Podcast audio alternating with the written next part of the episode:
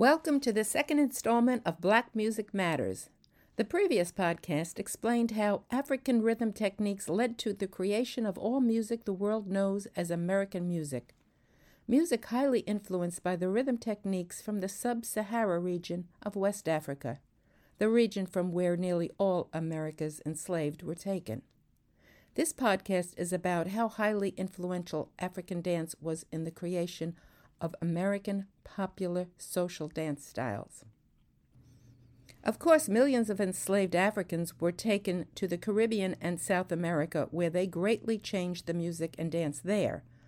But for this podcast, we'll stick with social dance styles created in the United States of America.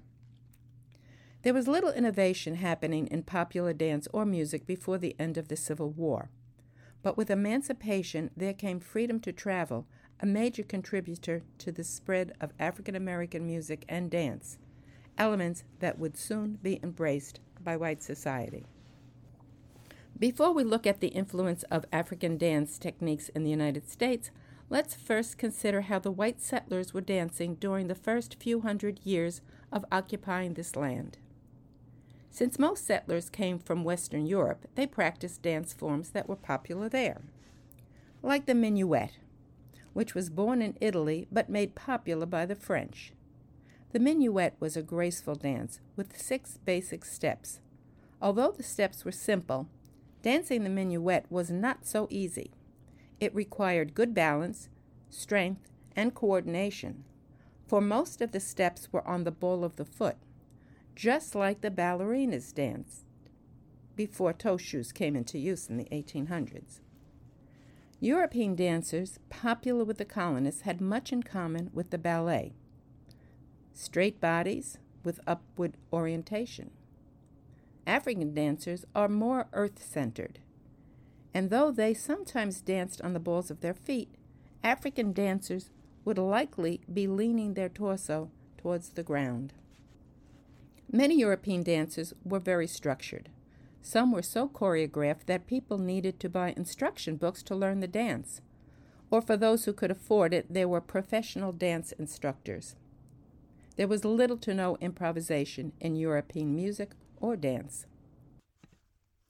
Africans needed no dance manuals, for African children were taught from a young age the rhythms and dances of their community, and there was plenty of room for improvisation. African rhythm was much more complex than those of the Europeans. African music had polyrhythms, two or more rhythms happening at the same time.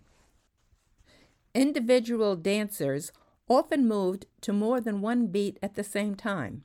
For example, a dancer might move his shoulders to one beat, hips to another, and knees to a third. Quite difficult to do. But then music and dancing in Africa was a much bigger part of life than it was in Europe or the colonies. In Africa, music and dance was used to teach values, tell history, represent prayer. Certain dances were used to celebrate rites of passage, marriage, birth, death. Dance was used to communicate feelings and even to help carry out daily chores. When the enslaved Africans saw the Europeans dancing, the stiffness of the moves looked quite strange to them. Especially stiff was the Grand March, which was at the beginning of all big parties on the plantations. In the Grand March, couples paraded around in square formation, following specific patterns, all to the beat of European march music. Back in the slave quarters, the Africans that got to see this dance mimicked the stiffness of the Grand March for others, putting on airs of importance while they also paraded around in square formation. Only they added twists, shuffles, high kicks, and other African dance movements. Whether or not the white folks knew they were being made fun of is not known, but we do know they enjoyed watching the dance, so much so that they often had their enslaved persons perform when they had visitors. These performances became a contest in which the best dancers received an elaborately decorated cake, and so the dance became known as the cakewalk. After the Civil War, the big Southern balls ended, but the cakewalk lived on. first in minstrel shows and then in dance halls, where it soon became the first black social dance to be accepted and adopted by white society.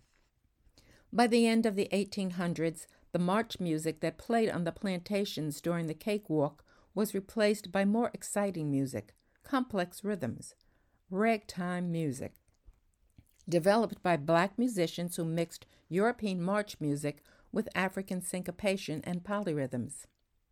One instrument, like the double bass, might play the steady beat of march music, while another instrument, perhaps a saxophone, would play a separate syncopated rhythm.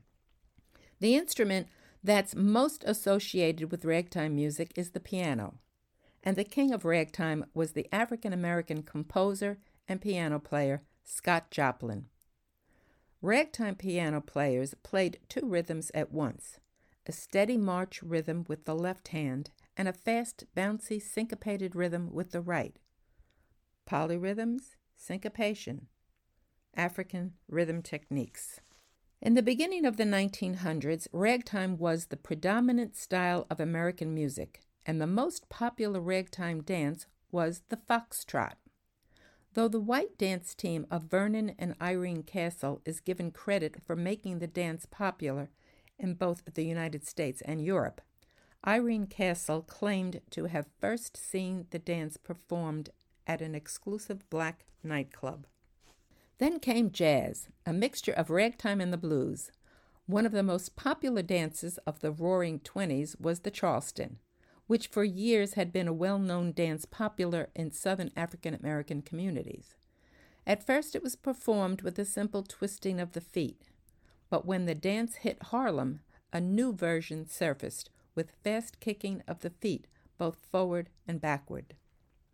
In the 1930s, big bands and the swinging jazz music they played became very popular, and so did the new style of energetic dancing that went well with the music. Two of the most popular swing dances were the jitterbug and the lindy hop, dances which incorporated steps from the cakewalk, the foxtrot, and the charleston. Those big bands were really big, sometimes including as many as 20 musicians. Touring was an important part of making enough money to keep the bands going, but touring was expensive and became even more so after the United States entered World War II and the rationing of gasoline began. That and other factors led to the demise of several bands, but the musical excitement they created did not die out, thanks to Louis Jordan, a former big band singer and musician who created a big band sound with his small band called the Tympany Five, the hottest selling black band of the 1940s.